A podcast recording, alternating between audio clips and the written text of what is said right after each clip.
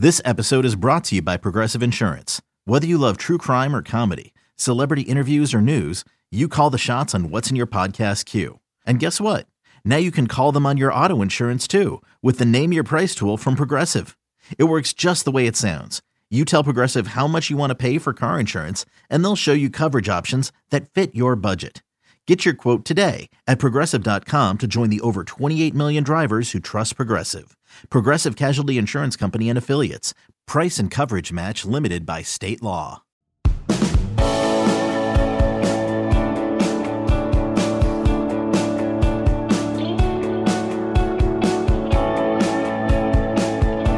If you're not ready yet, that's fine, because this is the College Football Podcast to get you ready. Welcome in another edition of the Late Kick Extra Podcast. I'm Josh Pate. It is Wednesday, June 15th, the year of our Lord 2022. If you are a week zero person, we got under 80 days until kickoff. And around here, we're pretty diehard. So we'll call ourselves week zero people. We have got a loaded mailbag this morning. If you want to get in touch with me really quickly, at Late Kick Josh on Twitter, at Late Kick Josh on Instagram. We've got a wide open array, and you know how rarely I use that word, of questions. So we're going to start it off talking about dark horses. Everyone wants one, but no one wants to pick one. Mac and Dino podcast, since they submitted the question, we'll give them a shout out there. They start us off and they ask, when was the last time the media actually got the dark horse team right in the SEC? And the answer is, in short, never. I don't really remember it ever happening. Did anyone pick Missouri back in the mid 20 teens? I don't remember it. Now, these days it's kind of hard to picture a dark horse. If anyone other than Bama or Georgia are making it to Atlanta, they're a dark horse. I guess in that sense, LSU 2019 ended up being one of, if not the best college football teams of all time. They were a dark horse in the preseason. Well, for almost everyone. Longtime viewers of this show, back when we were independent, remember we were on that train pretty early, but I'm not going to go as far as to say I picked them to win the West that year. You remember, oh, I guess it was around this time last year. If you were listening to or watching the show, you remember I caught some heat because I was picking a little known team out in the Midwest named Iowa State to win the Big 12. I even picked them to go to the playoff. And a lot of you knocked me for it, and I didn't really care. I mean, it's not like there's money riding on that, but that was just the point. Because there was no money riding on it, why not roll the dice? Why not take a risk when March Madness comes around? Everyone's pretty sure all the chalk's not going to hold. Of course, the great mystery in life is finding which 12 is going to upset the 5. Where are we going to get a 14 over a 2 or a 3 or however the math works out there? And my point is, I don't try and pick it there because I don't want my bracket to blow up by me throwing darts at a board. But in this realm, when we're not really putting money on it, yeah, I absolutely try and pick the dark horse. So I tried to pick Iowa State last year crashed and burned fairly notably, famously even, because I still get it thrown in my face every day. But we're going to get to SEC Media Days in about a month, a little over a month, and you'll have the media pick Georgia in the East, and you'll have them pick Alabama in the West, and you'll have this familiar refrain of, oh, why doesn't anyone ever go out on a ledge, go out on a limb? Well, I tried last year. I tried, and I was, I was slandered all over the place. So I, I don't think it's going to happen this year. Uh, I probably will pick those two teams for the record to represent the SEC in Atlanta. Uh, but in the broader scope, think about where we were on the national scale this time last year. Remember what the national championship odds were? Ohio State, clear favorite to win the Big Ten, didn't even play for the Big Ten championship. Clemson, clear favorite to win the ACC, didn't even play for the ACC championship. Oklahoma, I want to say, was the number one team in the country, didn't even play for the Big 12 championship that was last year. I mean, yeah, we dubbed it a Renaissance tour and a Renaissance season for a reason. My point is, that may have been a little bit of an outlier from the norm, but it is pretty normal for there to be at least one or two preseason favorites to fall by the wayside. I think the great fun this time of year, preview magazine season as we like to call it, is finding which of those teams will fall by the wayside. So, I mean, I'm looking at the national championship odds and the SEC championship odds on the screen right now you got Bama minus 140, Georgia a plus 120 uh, second place team right now in terms of the odds. And then behind them, there is a canyon probably a little bit wider than Grand even. You got A&M at plus 1600 and then there's Ole Miss at plus 3000. By the way, how many people nationally would be aware that Ole Miss is the fourth odds on favorite to win the conference? Not LSU, not Kentucky, not Arkansas. Ole Miss. Arkansas, because of the schedule they play, is uh, what, one, two, three, four. What an indictment on the strength of schedule in the SEC West when Arkansas, who I will have rated top 15 in the country to start the year, is the fifth odds on favorite to win the SEC championship out of their own division. What a nightmare of a schedule. And that's not even mentioning Cincinnati and Brigham Young, they play out of conference. So dark horses will be out there. Maybe it's Arkansas, maybe it's not, but feel free. Feel free to pick them. I won't make fun of you. Next up this morning or afternoon, appreciate you, whatever time you listen and wherever you listen. One of my favorite things to do is to get your emails and DMs telling me where you listen. We had someone, I think, in Wichita Falls, Texas, on a three day route going from Jacksonville to, I want to say it was LA, trucker. We got a lot of truck drivers who listen to the show. So appreciate you guys wherever you are. Lakin, or Lakin, Angel, there we go. This is a good endpoint, Colin. Lake and Angel next up. If Brent Venables wins the national championship at Oklahoma before Lincoln Riley wins one at USC, does that add pressure to Riley's job performance? Same with similar scenarios. Brian Kelly and Marcus Freeman, Mario Cristobal and Dan Lanning, checking in from Norman, Oklahoma there.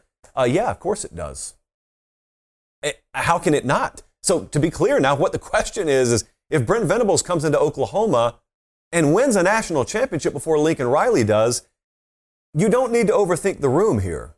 I think you know what's going to be said. I think I know what's going to be said. And you and I may even be among the people saying it. And it's the same way. Imagine Brian Kelly having been at Notre Dame for a decade.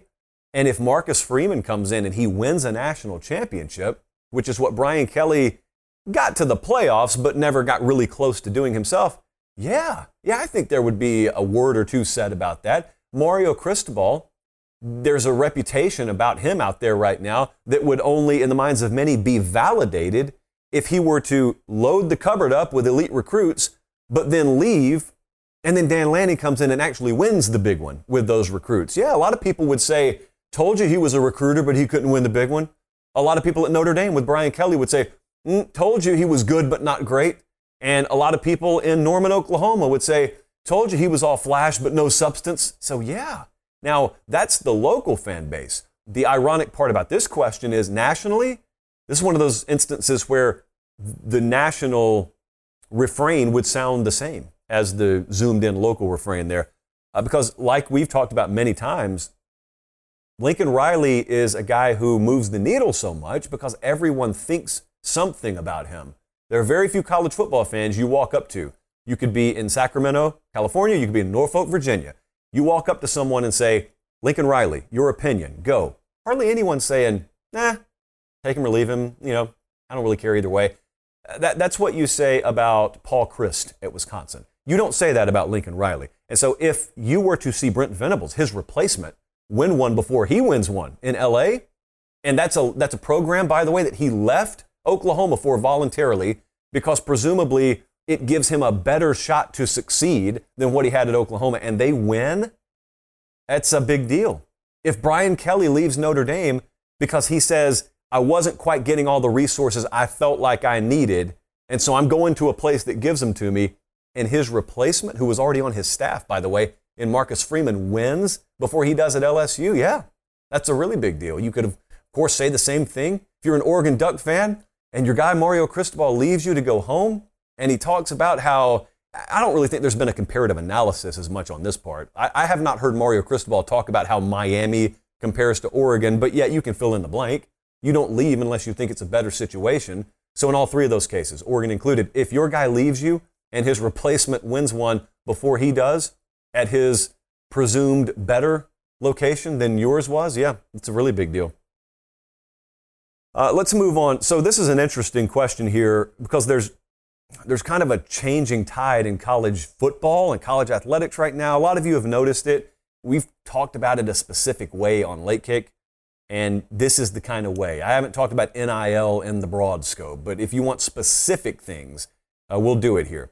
So here's a good question about GMs. With the recent hiring of Alonzo Highsmith at Miami, how do you view the general manager of football role in college football? And do you think it's going to be more prevalent in athletic departments moving forward? Absolutely, I do.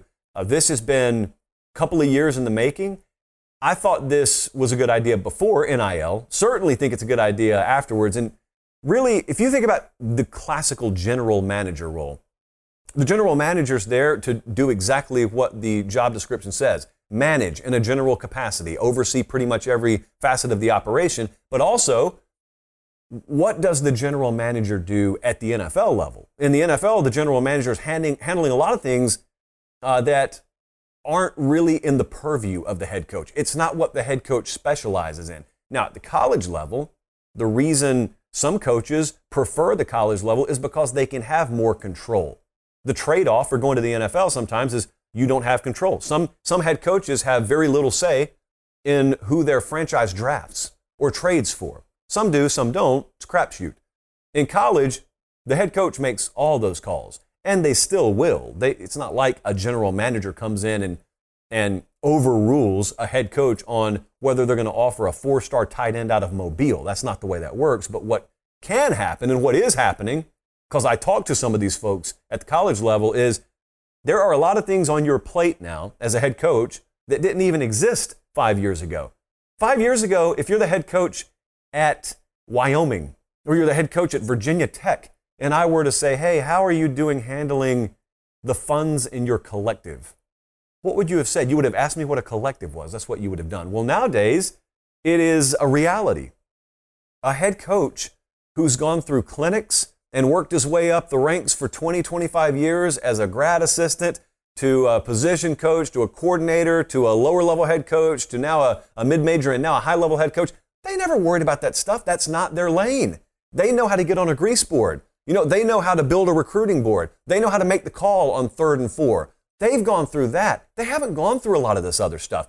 And so instead of trying to relearn things, trying to teach the old dog in the mirror new tricks, you've got the resources available. Why don't you just go hire someone and then put all that on their plate and hire someone good enough where you can put it on their plate and then you can feel comfortable saying, all right, you're going to handle that, right? Good. I'm going to go over here and do these other things.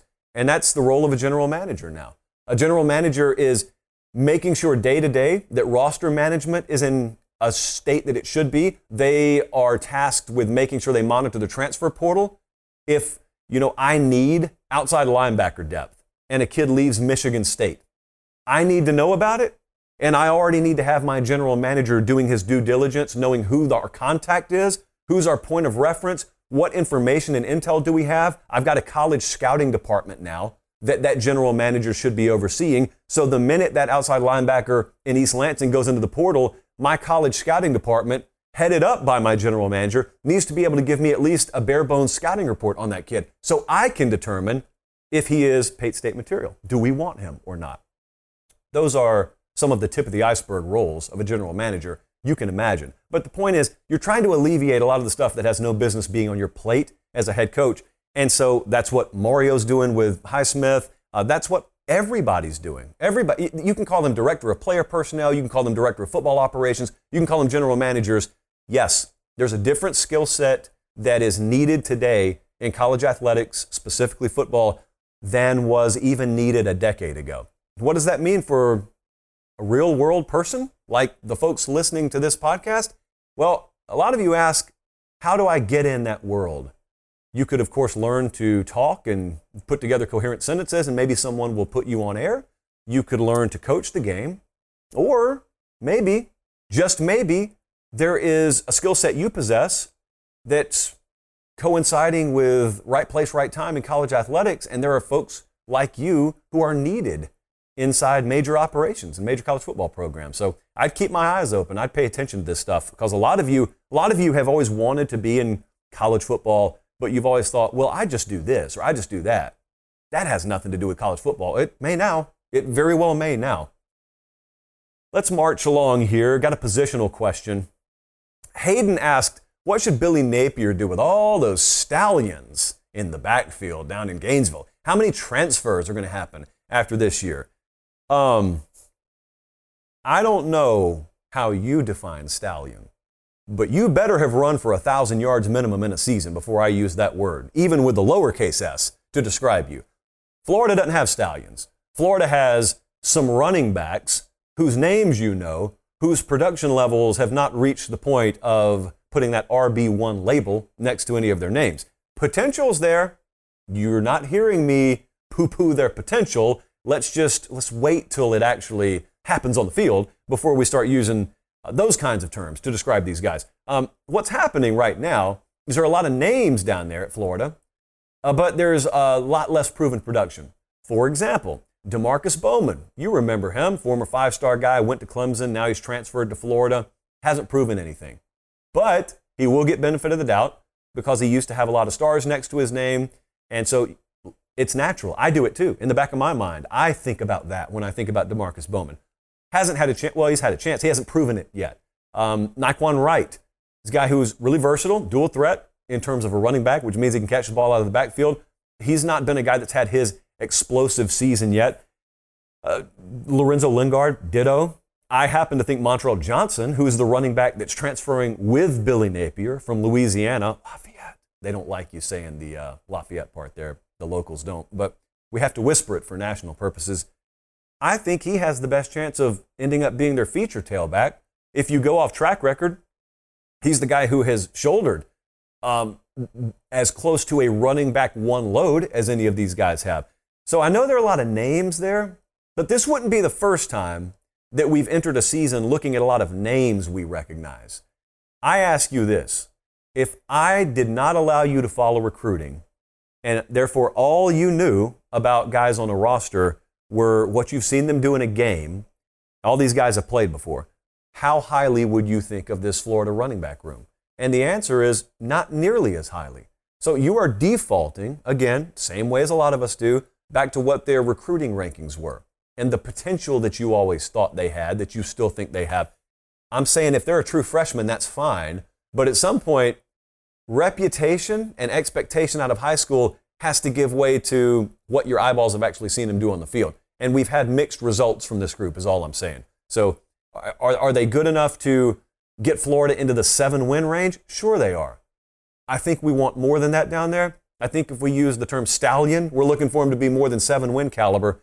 So I think there's a little ways to go there. They still got a lot to sort out during fall camp. You know, there's a lot going on in postseason play in baseball right now. And some of you have taken notice. And we had a question about it. I, knew, I probably knew this was coming, but I was going to wait for one of you to ask it. Stewart asked, Do you think this year's Omaha 8 serves as a warning of what a 12 team playoff in college football will look like? Half of the field is from the SEC West. Let's do a quick fact check here. I'm going to pop the paper so you know it's serious. Auburn, yep, SEC West. Uh, this is the College Baseball World Series field for those unfamiliar. Auburn, Texas A&M, yep, they're there. Arkansas, uh-huh, Ole Miss. I presume that these are the four SEC West teams that you are referencing. But I see Oklahoma, who's going to be in the SEC in about five minutes. I see them there. I see Texas, also headed to the Southeastern Conference in about five minutes if I really wanted to aggravate people, I could claim that six of eight finalists in Omaha are SEC teams. Now, I'm not one to aggravate. You know me better than that. But I will ask this. I was talking with a buddy on the phone last night, and we were workshopping what the college football playoff will be like if it eventually expands to 12. Uh, there's a group of expansionists out there who believe that a conference championship should be a requirement before you make the playoff, and they are not fans of auto bids. And the reason is this because if you don't have auto bids and you've just got at large spot after at large spot after at large spot, you run the risk of the dominant conference, which is right now the SEC, loading up the playoff with all of their teams. Now, I've always believed that the playoff should just be reserved for the best teams. So you know my stance on this. I'm not a fan of expansion, and even if you expand, I hate auto bids. I just want the best teams in the playoff. But I understand the argument to the contrary. Well, here's reality. You're not going to get your expanded playoff without sign off from the SEC. And I think it's been made crystal clear at this point. Greg Sankey, commissioner of the SEC, is not signing off on any playoff that doesn't at least have as many at large spots as auto bid spots. So if you have six auto bid spots for conference champs, you're going to at least have six at large spots. Because he looks at it and he's right when he says this. He says, We're doing fine at four. We don't need to expand. So if we voluntarily sign off on your expansion, it's going to have to work for us. It's the Hulk Hogan syndrome. If you get a if you get a stroke of the chin and that doesn't work for me, brother. Well, you're not doing it because Hulk Hogan makes the call. At least in circa 1988 WWF, he does. And um, you know, I've probably been waiting too long to make this comparison, but Greg Sankey in 2022 is late 80s Hulk Hogan as it relates to college football. And having said that, I go back to the conversation I was having with a buddy last night. With all those at large spots, if we have a 12 team field, I want you to imagine this. Don't think for a second this can't happen, because it absolutely could. Let's just say um, from the SEC, let's say Georgia and Alabama were scheduled to play in the regular season, and they played, and let's say Georgia won 31 to 27. And then let's say they met in the SEC championship game, and Georgia won again, 31 27. Close games. Bama is a two loss team there. Both of their losses are probably to the number one team in the country. They're not falling out of the top 12. They're, not, they're nowhere close to falling out of the top 12. So Bama's in the playoff. You've seen them get two cracks at the number one team. They're still in the playoff because your playoff field's too big. You wanted this. So let's follow through to the logical conclusion because you and I both know what happens when rosters that deep get in the playoff, they eventually meet again. What would your world be? As an expansionist, I'm not making fun of you guys, I'm just asking you in your, your utopian expanded playoff world, what happens when teams that have already met twice meet a third time, maybe for a national championship, who knows, and the other team wins? Bama wins it 31 30 that time. How validated would you feel? Because I listen to you even when we get one rematch, which we just got this past year. What would you do if we got a, what would we call that? A double rematch? We've never even had to use the terminology before. What would you do? Because you, you would be watching a product that you sold yourself on as being the answer to all of college football's problems. We, we got the expanded playoffs, so we made the regular season more meaningful because there are more impactful games. Well, that Alabama Georgia game sure doesn't carry any meaning, does it? And we made conference championships matter because we've got the auto bids here. Well, that Georgia Bama game doesn't sound like it mattered a whole lot. And then we get great playoff matchups. Oh, wait, those teams who already played twice are playing again here. So, my question, which is going to be rhetorical because we have to move on, my question is when that happens, you don't have any further answers. You can't propose a solution to where, well, if a team loses in their conference championship game, they're not allowed in. Because the most powerful conference is not going to sign off on it. You're never going to say you have to be a conference champ to get in, because the most powerful conference is not going to sign off on it. Hogan says no. And once Hogan says no, you're going to have the door open for this sort of thing. Ohio State, you know, in, in previous years, you get Ohio State to slip up a couple of times in the regular season, good. They're out of the way. Now maybe one of us can win the title. In this world, all it means is Ohio State's a nine seed. And then they get to take an underachieving but supremely talented roster and let them rest up and let them heal up, and they get a reprieve and they get a second chance. And so, almost here's what it starts feeling like for those elite teams it feels like the season starts in December. Because if you've got rosters as deep as Ohio State and Georgia and Bama, do you know what it's going to take to keep them out of the playoff? And so I'm looking at this college baseball thing right now. The structures of the sport are like apples to bowling balls. So I'm not comparing the sports. I'm just saying there are some folks who don't like the current product headed to Omaha. You're going to like college football's expanded playoff a lot less because there's infinitely more parity in baseball than there will ever be in football. You cannot, for the life of yourself, predict what's going to happen in college baseball. Football's a little bit different, but baseball, predicting that sport is like predicting when this is going to happen. When you need mealtime inspiration, it's worth shopping Kroger, where you'll find over 30,000 mouthwatering choices that excite your inner foodie. And no matter what tasty choice you make, you'll enjoy our everyday low prices, plus extra ways to save, like digital coupons worth over $600 each week. You can also save up to $1 off per gallon at the pump with fuel points. More savings and more inspiring flavors make shopping Kroger worth it every time. Kroger, fresh for everyone. Fuel restrictions apply. Another day is here, and you're ready for it. What to wear? Check. Breakfast, lunch, and dinner? Check. Planning for what's next and how to save for it? That's where Bank of America can help. For your financial to-dos, Bank of America has experts ready to help get you closer to your goals. Get started at one of our local financial centers or 24-7 in our mobile banking app. Find a location near you at bankofamerica.com slash talk to us. What would you like the power to do? Mobile banking requires downloading the app and is only available for select devices. Message and data rates may apply. Bank of America and a member FDIC. They gave me a 7 out of 10 in the control room on that ad toss. I thought it was some of my best work. But if you saw it coming, you saw it coming. I think you're lying, but if you saw it coming, I'll, I guess, take your word for it. Uh, let's get back to the mailbag here. Brandon, fantastic question. What is your favorite name for a college football game? Mine would be the Holy War. It's ironic because that's one of my very favorites, and I consider myself a failure in life for having not been to the game yet. The Holy War is Brigham Young versus Utah. I think it's been long enough, and I think we have gained a large enough new audience that I need to remind you I do not use the acronym associated with Brigham Young because I cannot say the why. A couple of you have asked about this over the last week. I have trouble saying the why. When I say it, it sounds like this BYU. It's just, it's just unnatural for me. It's like trying to hit left handed. It's like trying to juggle. If you can't, I, I, I can't draw. And yet I have a better time drawing than I do saying the acronym. So Brigham Young versus Utah. Every time I've watched this game, and I was a kid growing up in the South, I would watch that game. It felt like a game that matched the intensity and the hatred, which can be beautiful in the right context, of the games that I grew up watching. You know, I grew up smack dab in the middle of Bama Auburn and uh, Georgia Auburn, because I, I grew up right on the Chattahoochee River in Columbus, Georgia. And so it's perfect. It's very underrated. Columbus, as a pinpoint on a map, is a very underrated place to be situated in the college football sphere, anyway. So the Holy War is first. Then I want to go off the radar because I think the best overall name for a college football game is Iowa State versus Kansas State. And I don't know that a lot of you are aware. Even some hardcore folks now, you're listening to a college football podcast in June, so you are clearly about this life. Do you know what the Iowa State Kansas State game is called? It's called Farmageddon. I don't know how it gets any better. I can't believe it's not a bigger name.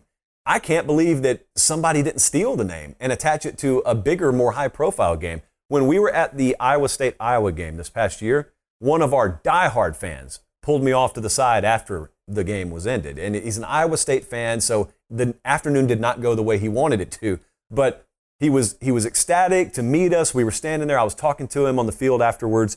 And he said, I want to thank you for spending so much time talking about the Iowa Iowa State game because I'm a kid who grew up in Iowa. This is him talking to me. He said, I grew up in Iowa, and man, I know a lot of people talk about Ohio State, Michigan, the game. I don't know a lot of to- people talk about the Iron Bowl, Alabama, Auburn. He said, I just want to win Farmageddon. Those were his exact words to me. Said, I don't care about the Iron Bowl. I don't care about the game. I just want to win Farmageddon. And that stuck with me uh, because the name Farmageddon, I think it should be, I think it should be a movie that Michael Bay made 20 years ago. That's what I think Farmageddon should be. Uh, next up is the third Saturday in October, and that's Alabama versus Tennessee. I've spoken my piece on this many times, but like I just said five minutes ago, we got a sizable new audience. A lot of you are college age. And I know that you are unaware that this was at one point one of the biggest rivalries in the country. It was the biggest rivalry in the SEC. In fact, children, how shocked would you be if I told you there is a portion of the Alabama fan base, 50 or 60, 70 years old, that still consider Tennessee their biggest rival, not Auburn. I know nationally you hear about the Iron Bowl, but that's only because that game's been competitive. Bama has rolled Tennessee something like 15 years in a row, and so no one who's 22 years old is even aware that this is a rivalry. Third Saturday in October is a phenomenal name for a rivalry, and this was the SEC's premier rivalry for a long time. When you talk about the days of General Neyland and you talk about Bear Bryant, Bryant played at Bama and even then had it ingrained in him that I want the absolute worst of the worst things in the world to happen to the folks in Knoxville. He did not prioritize the Auburn game nearly as much as he prioritized the Tennessee game. I say all that to say when you hear me speak fondly of Tennessee on the show, when you hear me sort of kind of kind of subtly root for him and try and juke him in the ribs to try and kickstart the program, it's selfish. It's just because I want the rivalry back. Third Saturday in October is a great name, and Red River Shootout's a great name. Uh, Oklahoma, Texas, we got to experience it this past year for the first time, and I have experienced many things in college football, as I'm sure a lot of you have, that have been hyped up. One of the biggest fears in, in the modern hype age in general is you're going to experience something that received a lot of hype and it's not going to live up to it. You've been there, I've been there, we've all been there. Well, if you were at this game, it lived up to it. And dare I say, exceeded it.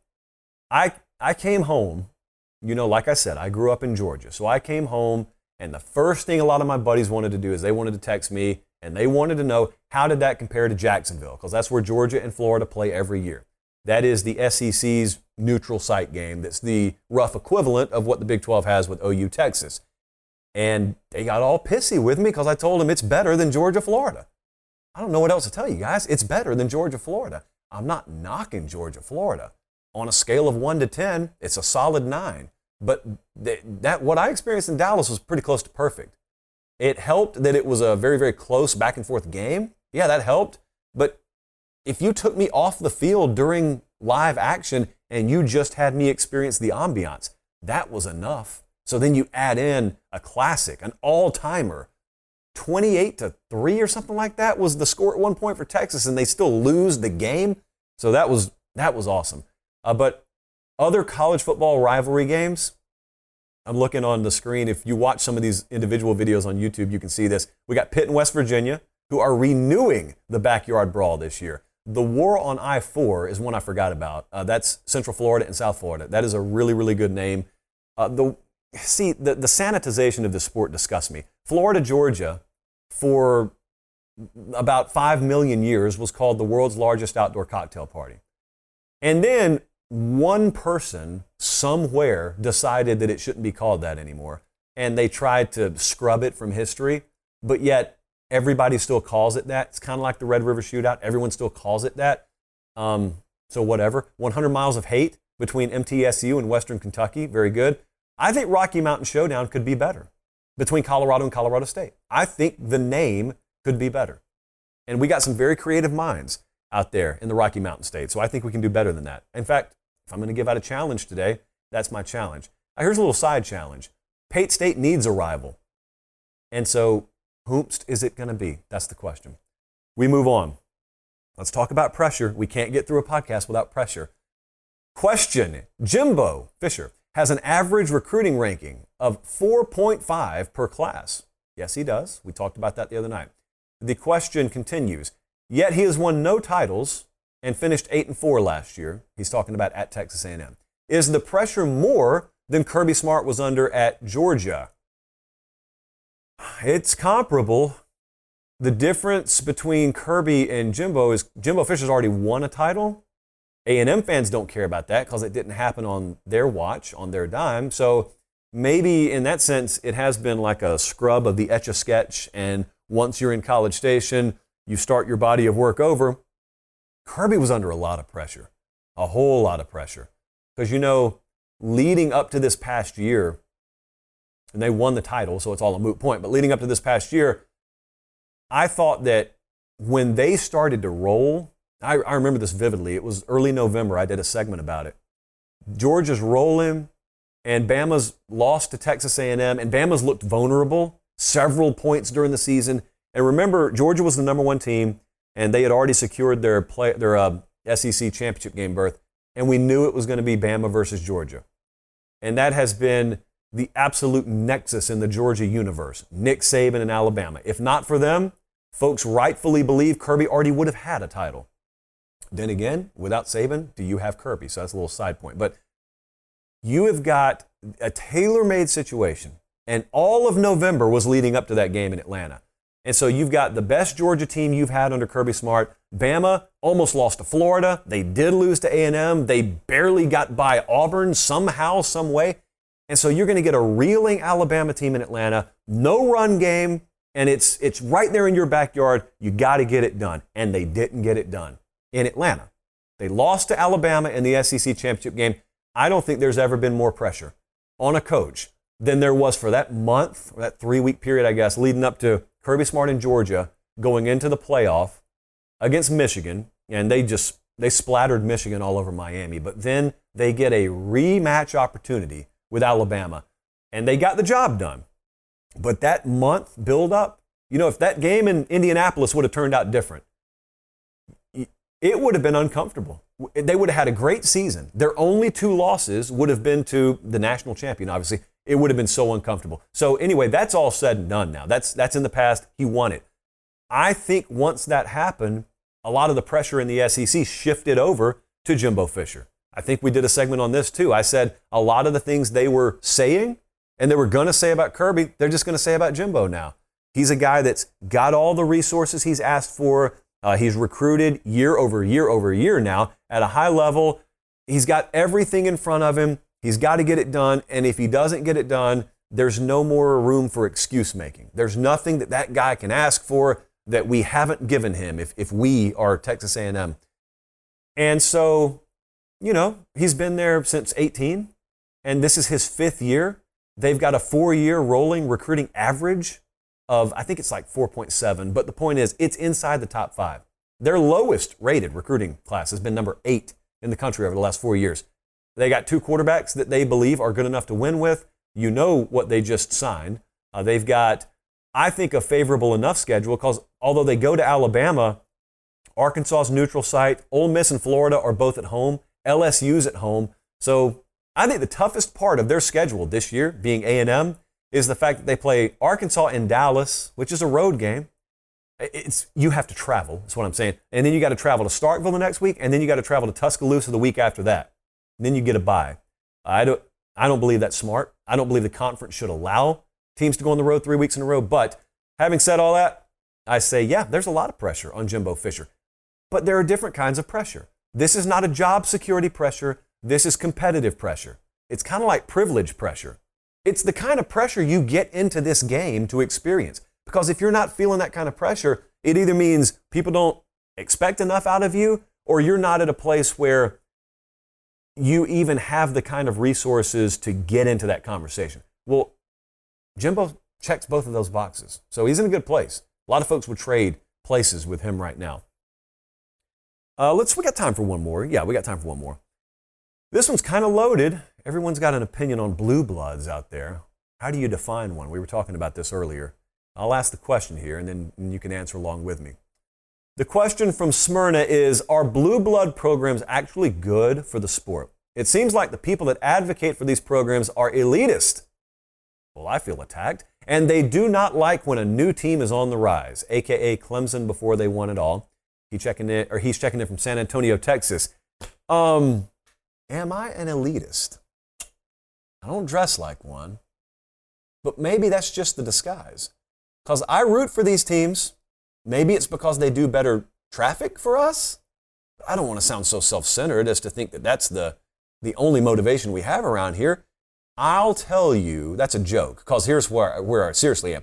I'll tell you why I like blue blood programs, because they exhibit the characteristics I believe in in college football. This is not a parity driven sport. This will always be a top heavy sport. However, I think a seat at the head table is available to many, many more of you out there than you've been led to believe. You've been led to believe that head table, that tier one table in college football, is accessible for about three or four big brands out there, and then the door's closed and it's locked and they threw away the key and you're never allowed to access it. But I've always believed that's BS. Because if this sport ever really wanted to tilt itself in favor of someone, they wouldn't choose teams in random small market locations like Clemson, South Carolina, or Tuscaloosa, Alabama. Why would they do that? That makes no sense. What happened is, pay attention to this next part, a long, long time ago, sounds like a Don McLean song, long, long time ago, people in Tuscaloosa, or people in Columbus, or South Bend, those people decided we're going to take the sport really seriously and we're going to invest year over year, which became decade over decade, in, in the infrastructure. We're going to build buildings. Uh, we're going to raise money for, at that point, unlimited scholarships, but we're going to have very, very nice facilities. Everything here is going to be done first class.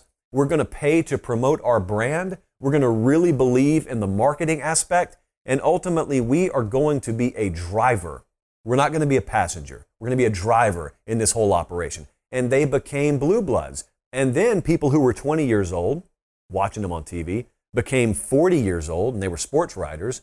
And then they set narratives that once they were 70 years old, the coming generations would adopt, and voila, you got a blue blood. But my question is who did it in a cheap way? Who, who accessed a seat at that table in an underhanded, sort of illegitimate way? I don't see anyone. You don't have to like these teams. I'm not asking you to do that. Uh, quite the opposite. You can hate them all you want to. I'm saying look at what it takes to attain that status, but then I'm going to ask you the follow up. If you think you're closed off to that, why was LSU able to do what they did in 2019? Which was come out of nowhere and win a national championship. Why was Clemson able to do what they did in the 20 teens? They were able to do it because it's possible for a lot of folks to do. Not anyone, because there is a certain baseline of resource you have to have access to. There's a baseline of investment you have to have. But if you have those things, you can do you can do everything they've done at Alabama in College Station, Texas. You can do everything they've done at Alabama in Gainesville, Florida, or in uh, Knoxville, Tennessee, or Clemson, South Carolina. Well, Clemson actually started doing it.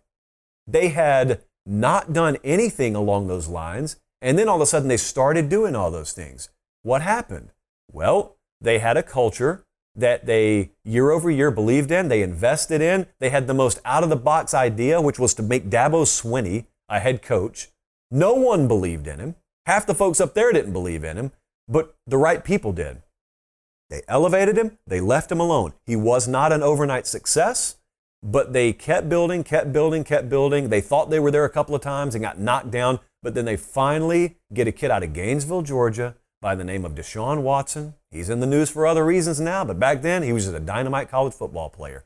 And Deshaun Watson takes them to a national championship game surrounded by really good talent because they had been recruiting year over year. And they miss out one year, then they beat Bama the next year, and then it's off to the races. And Clemson has a seat at the head table. Now, I wouldn't consider them a blue blood at that point, nor would I right now, just because I think it takes it takes years and years and years. It takes year over year, decade over decade production to achieve that status. But my point is, Clemson showed you. You can get access to that group. You can, you can access that tier. There are extra seats there. You may have to go off in the corner and pick one up and bring it to the table, but you can make your own seat at that table. Here's what I am against when you think someone's pushing back on it. I, am all for having as many blue bloods as possible in the sport. What I'm against is trying to reverse engineer the process, trying to say, okay, let's let's expand a playoff so we can get more blue bloods, or you know, even with the four-team format, let's sit here and argue that you are what your record says you are. So as long as you're undefeated, you deserve a spot in. And this is used at the G5 level a lot of times to try and argue that this this undefeated team here belongs in over this one loss team over there. And then the retort is, well, how are we ever going to get fresh blood if we don't give them a shot. You earn it. You earn it. And then comes the logical follow up of, well, they went undefeated. How much more can they do to earn it? Well, my answer sometimes is there's nothing they can do because at the G5 level, you're not playing the same level of ball as they're playing at some of the Power 5 level. So I've always believed in a separate playoff, but that's an entirely different rabbit hole we can go down. My point is, I have argued against Central Florida in the past making the playoff but I'm a huge fan of what Central Florida is doing. Do you notice what they're doing? They're doing what it takes to get to the head table. They invest year over year, they positioned themselves and shrewdly marketed themselves enough to where now where are they headed? They're headed to the Big 12 next year. So they achieved Power 5 status. And now, until eternity, if Central Florida does run the table, guess what they're going to be in prime position to be? A playoff team which cashes playoff checks, which goes back into the program if you understand how to manage your money. And then all of a sudden, Central Florida is a big player. Central Florida football right now is a better job and a better destination than many Power Five programs. But to get to that head table, to achieve what we call blue blood status, it doesn't happen overnight. You don't pop a team in a microwave and get a blue blood out two minutes later. This is not popcorn. That's not the way that works. But it is attainable. And, and it's attainable for many more programs out there than you've been led to believe. What you have is you have some underachieving programs out there who horribly mismanage the hiring process and they can't spell economics, much less have sound financial principle. And instead of taking responsibility, they sell you on the idea that, well, the sport's just tilted against us. No, it's not. Your own administration is tilted against you. But it's a lot easier, as we often say, to look out the window in the front yard and, and blame them, blame the folks out there, than it is to blame the dude in the mirror who screwed up the budget and mismanaged the last three head coaching hires. Yeah, it's a lot easier to do that. So blame the man, just blame the machine. Don't blame the, don't blame the mirror. Really good uh, show today. Um, didn't know how long we would go. I think it was a nice, healthy show. I really appreciate you guys subscribing. Our numbers are great, great, great. We're driving to 100,000 on the YouTube channel. Uh, we are we're sitting in a, an incredible position in the podcast charts too. So thank you so much. Just continue to share the show. Show's going to stay free. Inflation proof show. Probably the only thing in your life that is inflation proof at the moment will be late kick because it's going to cost the same thing this time next year as it does right now. And that is due in large part, maybe even whole part, to you because you are our marketing department. So continue to do whatever it is you've already been doing and we thank you. For Director Colin, for producer Jesse, I'm Josh Pate. Have yourselves a great rest of your day, and God bless.